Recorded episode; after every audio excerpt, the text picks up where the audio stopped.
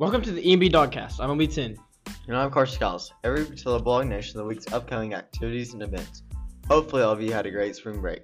Last week, our Empire baseball team played at OKC at the Bricktown Ballpark against Haskell.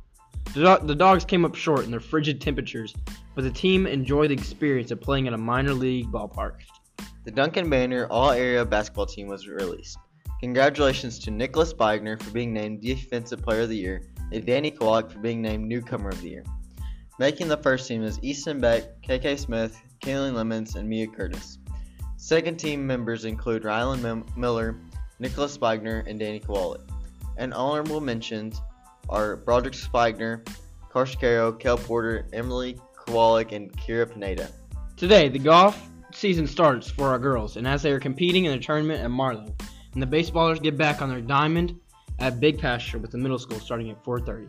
Tomorrow, our track season starts with our middle school competing at a meet and cash, and our baseball teams have home games against Wilson starting at 4:30. Thursday is another busy day here on the Hill. Our FFA is competing in interscholastics at Wilburton. Our high school track season starts at Cash.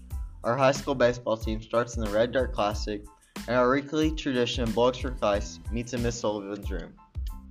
You can check out the latest episode of Bulldog Book Talk on our Empire Media Productions YouTube channel, and also the latest episode of The Dog Show that comes out this Thursday at midnight. Visit our popular Empire Media Productions 21 TikTok page. Stay up to date with our daily news from the Hill live show every weekday at 9:15 on our Empire Media Productions Facebook page. Thank you for listening to the EMP Dogcast. You can find us on your fav- favorite podcasting site. Spread the word about LB10 and Carson. Have a great week, a great spring break, and we will see you back here next Monday. And don't forget, no school on Fridays for the rest of the school year.